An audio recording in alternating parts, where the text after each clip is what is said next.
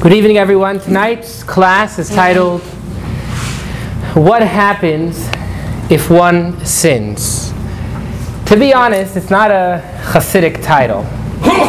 You know, to talk about the effect, the effect of a sin, to talk about some of the details of purgatory are things that, in general, Hasidus tries to remain away from, for the simple reason that we have more of an effect through love than through fear. That is one of the major differences between the Hasidic movement, which was a movement out of love, over the Musar movement, which was a movement that was here to encourage people out of fear. Both are holy, but out of love we could accomplish even more. You know, they give an example. They say if you have a uh, porcupine, which has all these, and it's filthy, there's two ways you could clean it. One is you could go and pick every single part of it, which will take you a while. Or the other one is very simple, it just shakes itself off in a moment and everything disappears.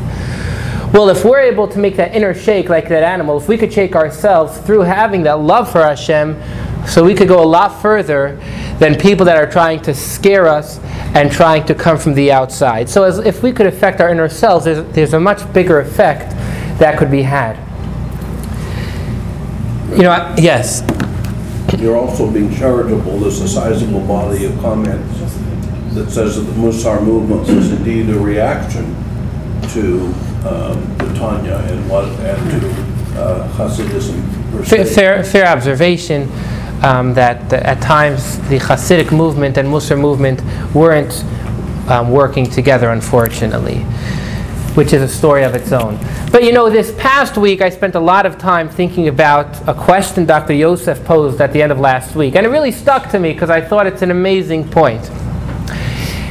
In Tanya, we're currently discussing how if you don't focus on what you're doing, if you don't do it for a godly reason, then it's actually an unholy item. If you don't eat for the sake of God, then not only is it plain, but it's actually unholy. That's perhaps a summary of what we've discussed. And Dr. Yosef Posey says this is very tough. And, and, doc, and tell me if I'm incorrect. But I felt at the end of the class you were asking a tremendous question. You're like, this is too much. It's not feasible. It's not realistic. Would that be correct? and it really bothered me because I knew he was correct. And the more I thought about it, the more I realized that that is exactly what the goal of the Tanya is here to do. Tanya is not telling us what the holy person could be. Tanya is telling us what each and every one of us could be. So it may be a hard task. It may be a hard task to say that our life is focused on a mission. But Reb Shneur Zalman in the Tanya, his mission, his goal is to tell you that this is this is in, in our reach. As the mission statement of the Tanya, Ki karov elecha hadavar me'od. It is very close to you, beficha, in your mouth to talk, uvilvavcha in your heart to feel, and las also to do. It's within our reach. So Dr. Yosef, on the contrary, not only is it not scary, it's exciting. How much ability Hashem has given us. It may be a high task, but it is something that each and every one of us have the ability to fully do. And, and when I thought about that, I, not only was not scary, but it actually was encouraging. How much faith, how much trust, how much energy has Hashem invested in each and every one of us. That's very powerful. But tonight we're going to start talking about what happens if we do sin. And in order for us to know what something holy could do and what something unholy accomplishes, God forbid, all we need to do is look at the name of that item. Names are a vessel for godliness. That is why it is so important to give a Jewish name.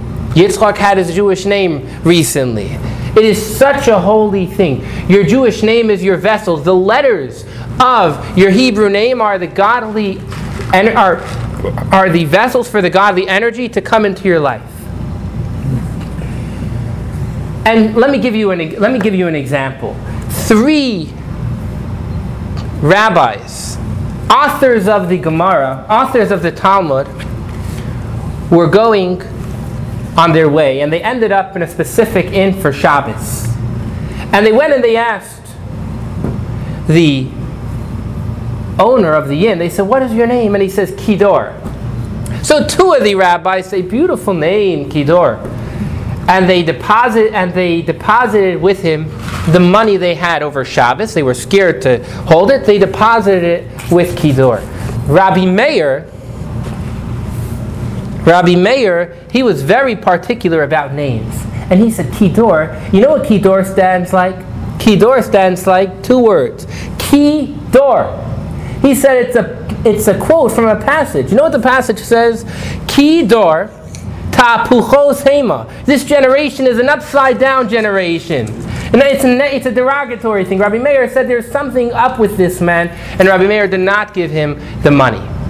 It wasn't a Jewish man even. So, two, two of the rabbis gave him the money, but the third. And Rabbi Meir didn't. Was that Rabbi Meir mean? Yes. Uh, Motzai Shabbos comes, and you got the story. The man said, I never had any money. You never gave me anything.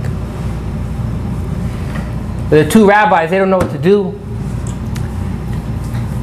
They went, they took him to, they gave him what to drink. They, he got intoxicated, and they looked at his lips, and they saw he still had remnants of his breakfast.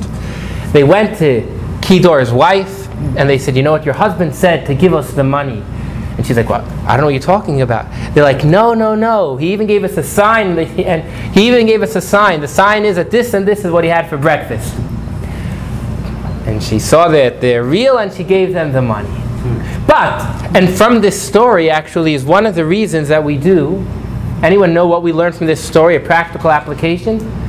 Are you familiar that after we eat bread, we wash our hands with water, we put it over our lips? This story actually is one of the sources for that. If we, if you clean your, if you clean your um, lips, the, sto- the story wouldn't have happened. But back to our discussion here. Names are powerful. Kidor, when Rabbi Meir knew that his name was Kidor, he knew there's something up. Well, let's now go to and apply it to us. How do you say that something is permitted? Mutar. What does the word mutar mean? We say it every morning in prayers. Matir asurim. Untied. Untied. There's nothing holding it back. Asur. What does asur mean? Forbidden. Forbidden is how we translate it, but what does asur mean? What? Bound. Let's look inside of our handout in the Tanya, number 23. Sorry, I apologize. On page number 3, n- number 11. This is a quote with a story most of you are familiar with. Most, most of you are familiar with in the Tanya handout. It's on, pa- on page number 3, number 11. This one? Yeah. So most of you are familiar with the story, the story of Samson and Delilah, Shimshon, Hagibor, this strong man Shimshon, and he was a Nazarite. He and the power that he had was in his hair. Are we familiar with the story of Samson? And he grew long hair. He was able to save the Jewish people. And he had an, a, a wife who was a Palestinian wife, and she really wanted to find out his secret and essentially to kill him. And within that story, he tells his wife the following in number 11. And he said to her, If I will be tied up with new ropes with which no work has been done, then I shall become weak and be as any man. He was trying to trick her. He didn't want to tell her the truth. And he said, If you tie me up. But what's the word he said to tie me up? He said, Asur yasruni. If you tie me up, asur. To be bound. So when we say something is prohibited, actually it's bound up. What is it bound up in? That's the question. And that's what we're going to learn momentarily. So mutar means, let's look in number 12 of your handout. Uh, we have over here the quote from the blessing we say every morning, number 12. Baruch Hashem Matir Asurim. Blessed are you, Hashem, our God, King of the universe, who Matir releases Asurim, the bound. Matir means to release. So when we're going to look into Tanya now, we're going to see Reb Shneur Zalman says the words mat, mutar to be released and asur to be bound tell us exactly what happens when we do something permitted and God forbid the opposite. Let's look inside of the Tanya now. Do you want a copy the Tanya? In the Tanya, in the red Tanya, we are on page 30. And we're in the fourth line of the left hand, hand column. This is implied. If you're in the handouts, we're on page number three, and we are six lines from the top. This is implied. This idea that when we do something permissible, without good intention, all we need to do is to go ahead and do teshuvah, come closer to God. Again, if we if we ate something with an unholy intention, but we didn't sin, we ate something kosher. We had a Starbucks coffee, but for just an unholy reason. So all we need to do is to repent. Say, God, I want to become close to you. That's all that's necessary. How do I know that? This is implied in the terms permissibility and permitted, mutar. That is to say, what does it mean that it's mutar? That which is not tied and bound. It's not tied up, there's nothing holding it back. By the power of the extraneous forces, preventing it from returning and ascending to God. Mutar when we do anything that is allowed by the Torah, but with an unholy intention, doesn't matter. It's mutar. It was permissible. It was unbound. And therefore, all that's necessary to elevate that energy is connect with God. We haven't sinned. We have, we have done something unholy, but we have not sinned. It's not tied up. It's not asur. All we need to do is return to God. But there is a small catch here. It's not so simple. When we do something with an unholy intention, a trace of it sticks with us forever. If you have a stain, most stains will come out in the washing machine. But sometimes a small trace is going to remain. Well, that's what happens when we do something permissible for an unholy reason. We've stained ourselves. All we need to do is put it in the washing machine, is come closer to God. But a stain remains. And, and nevertheless, a trace of the evil remains in the body. Therefore, the body must undergo the, the, the purgatory of the grave, as will be explained later. There, there is different methods of cleaning oneself. We know in Judaism there is never punishment. We don't punish. We don't take someone and say, You're wicked, we're just going to beat you up and hurt you. Whatever happens in Judaism is a method of rectification, a method of purification. For example, if someone stole one time, but they did what the court told them to do as a rectification, you're not called a thief anymore. You're not a criminal. You don't have, you've purified yourself. Even, God forbid, the death penalty in Judaism is not to hurt anyone. Actually, the death penalty is a method of purification. Instead of being punished in heaven, you're punished on earth. It's much easier. If, if God forbid someone did something horrific, the punishment you get on this world is much smaller than the punishment in heaven. So we don't just hurt people. So purgatory of the grave, chibut hakever, what does that mean? Well, it's just like if you have a tallis and it's very, it's full of dirt. You sometimes you need to like just shake it out. You need to just get. You ever saw people? Do you take your tablecloth that's full of crumbs and you shake it out? Well, th- that is what chibut Hakever, purgatory of the grave is. It's where angels come and they hit the grave. They are shaking. They are shaking the, the body, shaking the soul, and getting rid of all those crumbs. The klipa. So a trace of evil remains in the body if we do something permissible but for an unholy reason. For example, here's another example. So too with regard to the vitality of the drops of semen emitted from the body with animal lust by him who is not who has not conducted himself in a saintly manner during intimacy with his wife in her state of purity.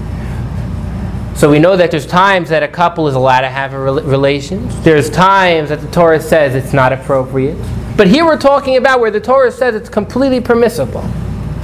But you've done it out of lust rather than out of holy intentions. So then you've done something that is inappropriate. How do you elevate the energy? By returning to God. Aside for this trace, which we said remains and will be removed through purgatory of the grave. Are there any questions? Is that klipa noga? Or does it? Anything permissible is klipas noga. And that is why it could be elevated. I'm sorry, Gershon, you had a question? Uh, no, just, I was looking for the place where it was. You got it? Yeah. Yes, Dr. Yosef. Uh, Let's say you go to Starbucks and you have a coffee. You- You you say you do it with an unholy intention. What would that be? Can you bring an example? Okay. What happens if you're drinking a Starbucks coffee because you want to stay up to do now do something else inappropriate? Okay. Or, or what happens if by staying up through the energy of the Starbucks coffee, you're not going to be able to get up in the morning and do whatever is necessary? It doesn't have to be that you're, God forbid, doing a sin.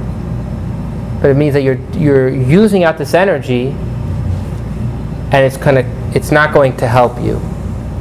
It's going to, not only it won't help you, it's going to backfire in you trying to accomplish what's necessary. Who told? What? I said, who told? What is the, what is the, what would be a holy act of having Starbucks coffee? That's what I assume, oh, okay. You're, That's- dr- you're drinking it to uh, stay awake for Tikkun Olam. Exactly. This Saturday night, you have to stay up late. Perfect segue. That was, that was, that was like beautiful. Thank you, Gershon. Perfect. So now we, now we understand how everything permissible in this world doesn't mean we should do it. And on the contrary, doing everything permissible itself is an issue. We have a, we have a mission in, in life. We're not just supposed to be enjoying everything we can, we're here for a purpose. And yet, we find a contradictory statement by Rabbi Yisrael Baal Shem Tov, the founder of the Hasidic movement. Rabbi Yisrael Baal Shem Tov, famous quote, very famous quote. He says, quoting the passage, the Torah tells us, if you see a donkey that has packages on it, and it's not able to move because of the load, or it actually fell down because of the load, it is your responsibility to go and help the animal up. Practical application depends on the circumstances. There is a positive mitzvah in the Torah. If you see a fellow Jew on the side of a road stuck with a flat tire, same story, similar story. When you see a fellow Jew with a flat tire on the side of the road, there's a mitzvah to help that person. So let's go back to this donkey. Even if he's your enemy, right? Let's go back to this donkey, exactly. You see a donkey that has fallen, and you see two donkeys. You see your friend's donkey that has fallen, and you see your enemy's donkey. The Torah says, "Kisirech hamar sonacha." When you see your enemy's donkey, help your enemy first. Your enemy comes first. Comes Rabbi Yisrael Baal Shem Tov, and he tells us, who is your enemy? Your enemy is your evil inclination. He translates this in, a Kabbalistic way. He says, when you see your enemy, and your enemy is struggling, your evil inclination, he's struggling, you're, you're, he feels like you're killing him. Don't do that. Don't kill your evil inclination. Help it out. Use it out. Don't keep away from the physical, says Rabbi Yisrael Baal Shem Tov. Take the physical and elevate yourself with it. You know, there used to be people back in the shtetl, they were called the, uh, how do you say someone that sits alone? Hermit. The hermit. And this would be the big scholars, they would be the hermits. No one would see them, they would sit in a room, and that was like the ultimate. Came along Hasidus and they said that is not the ultimate. The ultimate is to come into this world and work with this world and elevate it. So to come back to what we're talking about, and you could see that quote from Rabbi Yisrael Baal Shem Tov in, in the handout number 13. You could see it there on your own. We're not saying to keep away from the physical. No, no, no. That is not our objective here. In the handout again, it's number 13.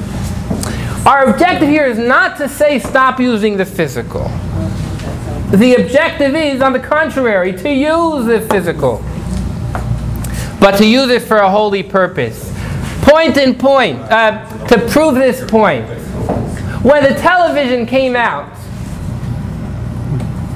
there was a tremendous controversy if this is pure evil. The Rebbe was from the first, and perhaps I'm not familiar, but perhaps I would say he was the first to take the television and have live televised talks on television.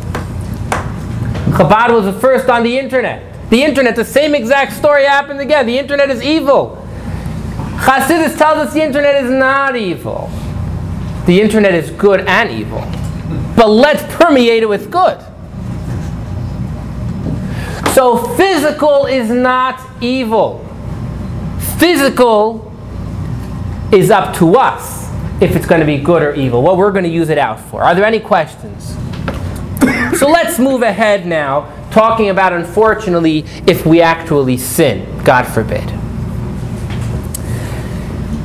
Such is not the case, however, this that through just doing teshuva repentance, everything is elevated to God. This is not the case with forbidden foods and forbidden relations. If someone ate something inappropriate, something not kosher, if someone went ahead and, and had a relation with someone they're not allowed to, this derives from the three klipot that are entirely unclean. Those items that we've eaten or, or that relation that was had is completely unclean. There is no good in it. Just before we go ahead, I want to throw out a question there. Let me. Let's rem- remind me I have a point. We'll get back to it. I don't want to lose focus. So, if someone did something inappropriate, there's no good. And these are asur. The energy within these items is tied and bound by the extraneous forces forever. It's bound up, it's asur. When something is asur, remember, if something is asur, it's bound up. That means we've put energy there, godly energy that is forever bound up. It's not going to be released. And are not released until the day comes when death will be swallowed up forever, until Mashiach comes. When death will be completely removed, then that energy that's tied up will be released. As is written, and I will cause the unclean spirit to pass from the land. Impurity will leave when Mashiach comes. Everything is godly energy. And when we do something inappropriate, we've inserted into that item our godly energy and it's tied up forever until Mashiach comes.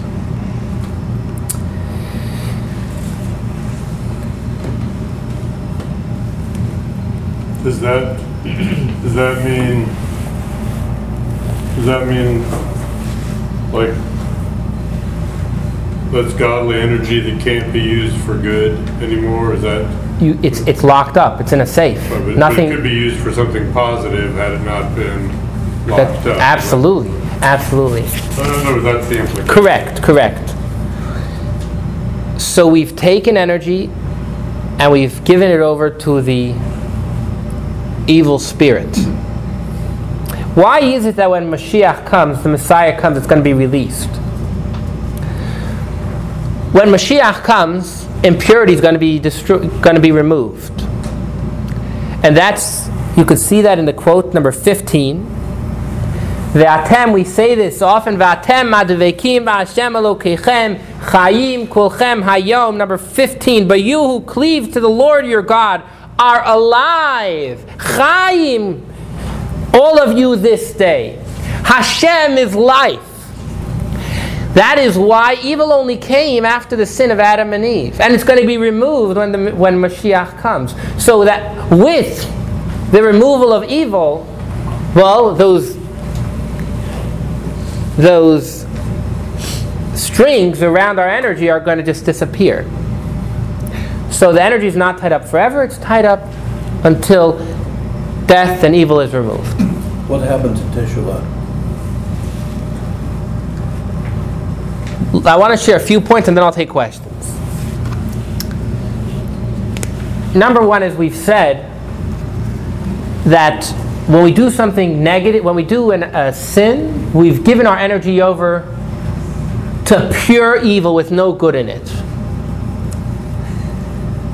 Okay, so let's summarize. That means that non kosher food has no good whatsoever. I, I have a problem. If someone is deathly sick, what does the Torah say? The Torah says if they need non kosher food, not only can you, you have to. You have to keep the person alive. But if this is completely evil, why, if there's no good whatsoever, you can't give it to him. You can't give it to that person. What does it mean there's no good whatsoever? Everything is from Hashem. There is nothing in this world not from Hashem, including evil. So Hashem says that I have made that energy tied up forever. But if it's a matter of life and death, then it's all of a sudden permissible. That means this is actually, if, if someone is deathly sick, God forbid, and they eat something non kosher, they shouldn't go ahead five years later thinking that they sinned. They did no sin. They didn't, for them, it wasn't non kosher. It was actually kosher. Because they're using it as a. Because the Torah says that you need to have this.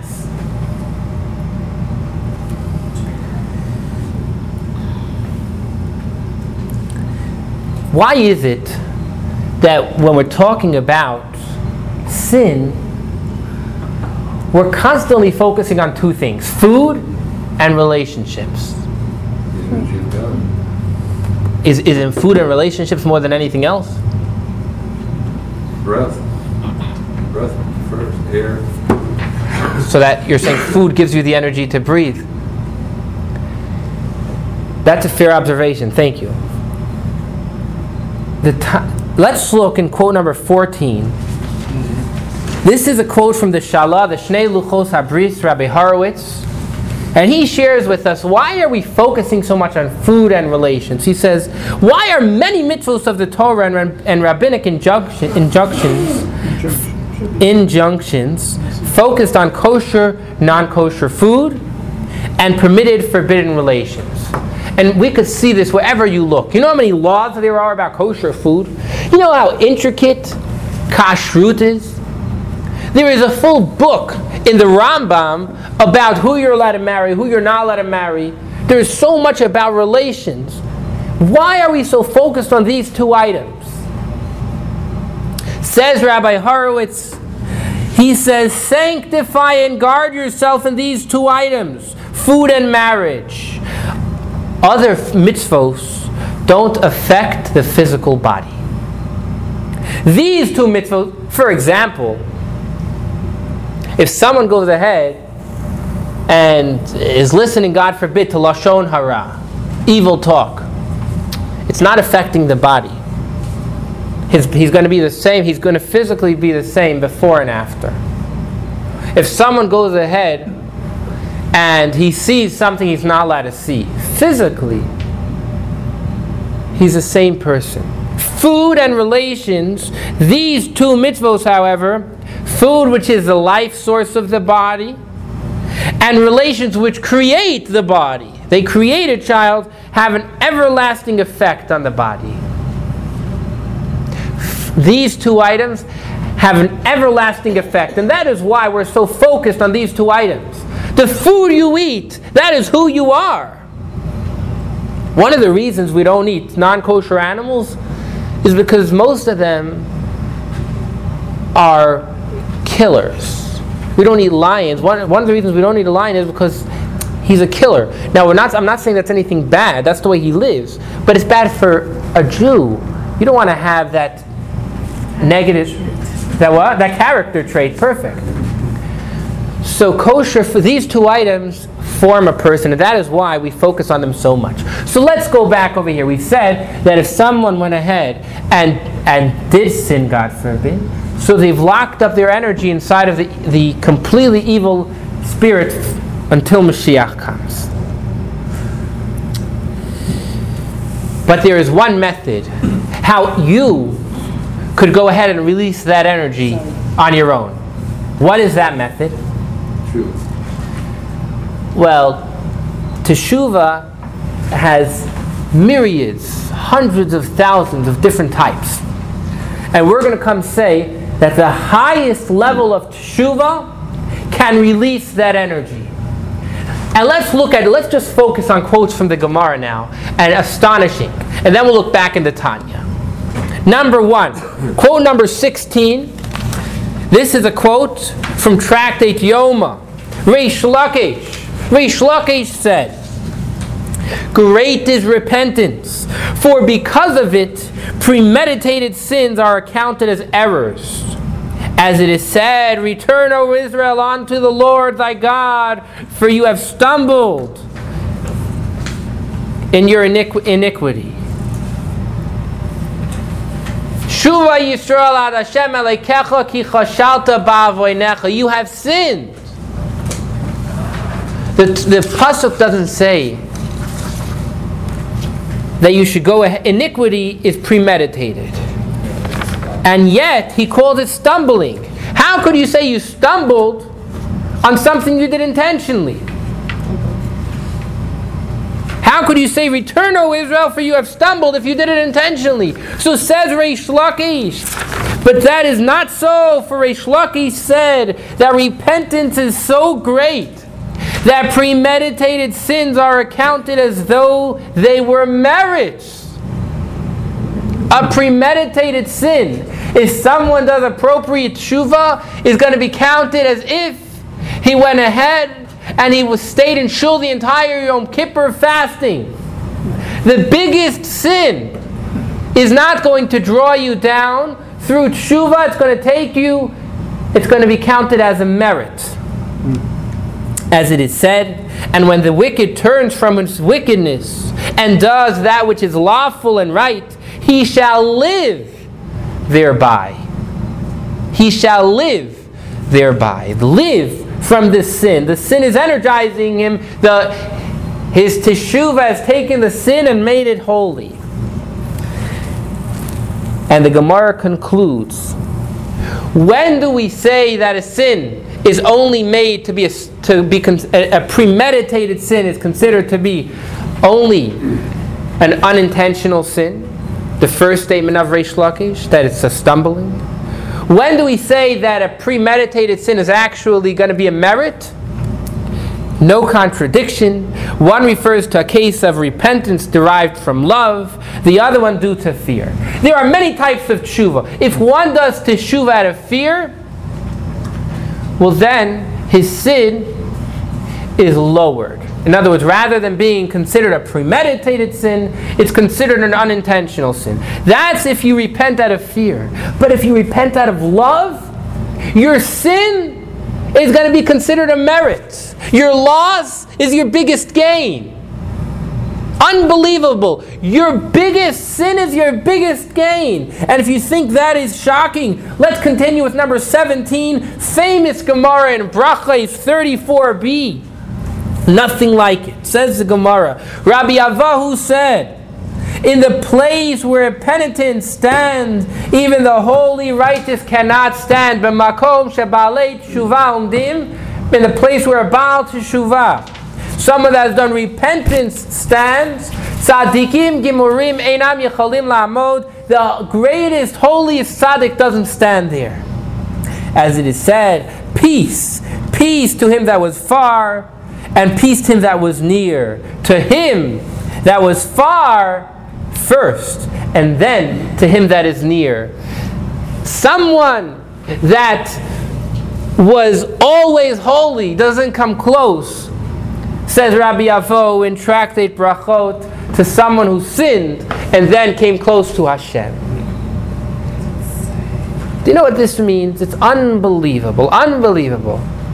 If anyone here would ever say they're the biggest sinner, remember, that means you have the most potential. Now, just to clarify, I want to tell you what the Gemara says. No one should have any thoughts. The Gemara says if you're going to sin, in order to do tshuva, you can't do that, doesn't work anymore. So don't get any wrong thought. But if someone thinks they've hit rock bottom, let them know that they'll hit the, hit the top to where no one else is able to hit. A man wanted to marry a non Jewish girl, and he came to the Rebbe. He said, I want to wanna ha- have a desire to marry this non Jewish girl. And the Rebbe looked him in the eyes and he said, I am jealous of you. I am jealous of you. What? The Rebbe is jealous that this man wants to marry a non Jew? What? I'm jealous of your power. Not everyone has that power. Not everyone has the power to want to marry one person and still not marry them. Not everyone has the ability to stand against the evil inclination so strong. The Rebbe was telling him, your, your godly energy is greater than most. Because if this is a person you want to marry and you won't, because Hashem says so, that means you have energy to overcome that. Many people don't. So the place where, where Baal Teshuvah stands, no one else comes close, no one comes near. Let me give you an example. If, if you go ahead and you hear that in Tasmania there's a treasure, first one there will get it. Many people will go, but they're not going to go so fast. But if you hear, did you eh, have you are you familiar with the story of a woman who had her child trapped under the car and picked up the car and saved the child? Yes. There was a child trapped under a car. Adrenaline rush. And a woman, she picked. What does that mean? That means that when it's life threatening, we all of a sudden have new energy. If I hear there's a treasure in Tasmania, it's not life threatening. But if I hear a matter of life and death, all of a sudden there's new energy like never before. The Baal Teshuvah, the person that has separated from God, he has energy like that woman picking up the car. He has a whole new energy. He's able to spring somewhere that no one else can. And let's put this all together. Although when someone sinned, the energy is tied up until it's tied up, as we have said, forever, you still have the ability to remove it. And that is through doing teshuva, not out of fear, but out of love. Connecting to God, not because, God forbid, you think if you don't repent, He's going to punish you. No, no. You connect to Hashem because Hashem is the creator of the world. Hashem has done so much good for me. You connect to Hashem because you are Hashem. As we learned in chapter 2, you are a part of Hashem. So when you do this, not only is your sin released, it's now mutar, but you've gone somewhere like never before. Let's put this in the words of Tanya, and then we'll take questions. Back in Tanya, we're up to the words or until. Until prior we've said that the godly energy of a sin is tied up forever. But now we give option two. The godly energy is tied up until the sinner repents to such an extent that his premeditated sins become trans, transmuted into veritable merits. We're taking the sins, we're making merits, which is achieved through repentance out of love, teshuva me'ahava. So Yitzchak, when he said teshuva, teshuva is correct, but there's so many methods. We have to have teshuva out of love, and even in teshuva out of love, returning to Hashem out of love, there are many levels. So the Reb Shneur Zalman clarifies, what do you mean connecting to Hashem out of love? Coming from number one, the depths of the heart with great love and fervor. That's number one. It should come from our from deep inside of us, this love. And two, from a soul passionately desiring to cleave to the blessed God. And thirsting for God like a parched desert soil. If someone turns to Hashem with this passion and it's an internal passion. We all know passion, you could have an external passion. Sin is an external passion. What does it mean to sin? It means we didn't allow our.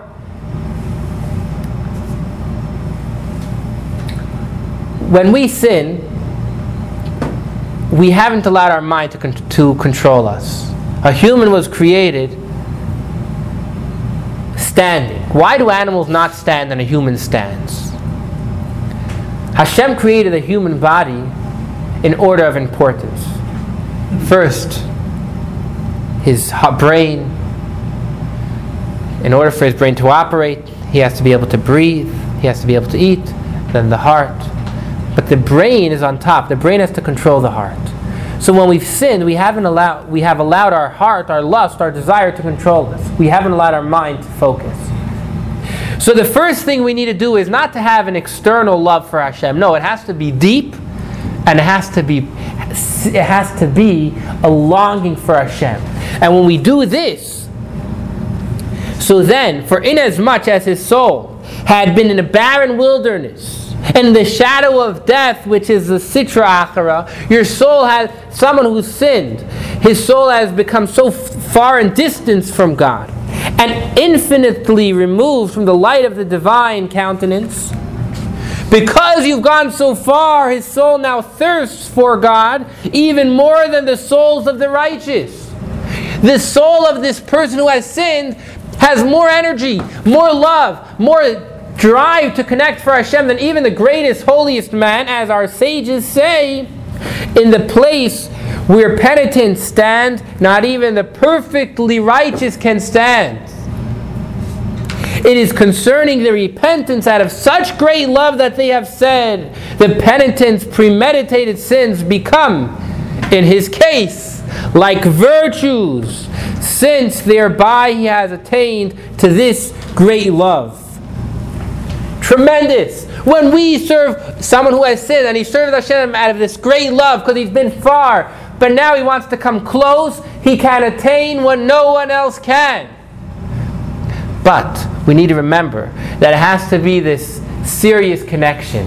And that's what we're going to conclude now. However, Reb Shneur Zalman continues, he says, repentance that does not come from such love, even though it is to be true repentance, it is real teshuva. You sincerely beg God to forgive your sin and acknowledge this sin and commit to not do it again, and God will pardon him.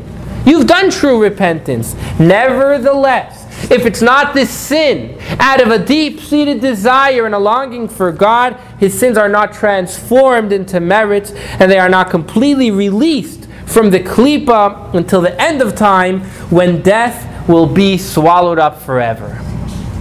Let's summarize and take questions. In summary, we started off saying the name of something tells us what it is. If something is permitted, it is called mutar. It is untied. If something is prohibited, it is called, it is called asur. It's tied up. Because when we sin, we have put our energy and tied it up into the complete evil. And it will only be released with the coming of the Mashiach or when someone does teshuva repentance out of such great love that it is from deep within him and it is coming from this tremendous yearning and desire to connect with Hashem. When you do this, similarly, today, if someone, God forbid, has sinned today, if they create this deep-seated desire and love to connect with Hashem, that sin will become the greatest merit. So to complete, to end on a high note, don't worry about any sin because use that sin as a plateau, as a stepping stool. Not only does will that sin not take you down, but it will be that trampoline. That that sin has taken you down, just like when you go on a trampoline, you need to go down. But by going down, it will take you up to a place that someone that has not gone on that trap, trampoline cannot go. Are there any questions? Okay, have, have a good night.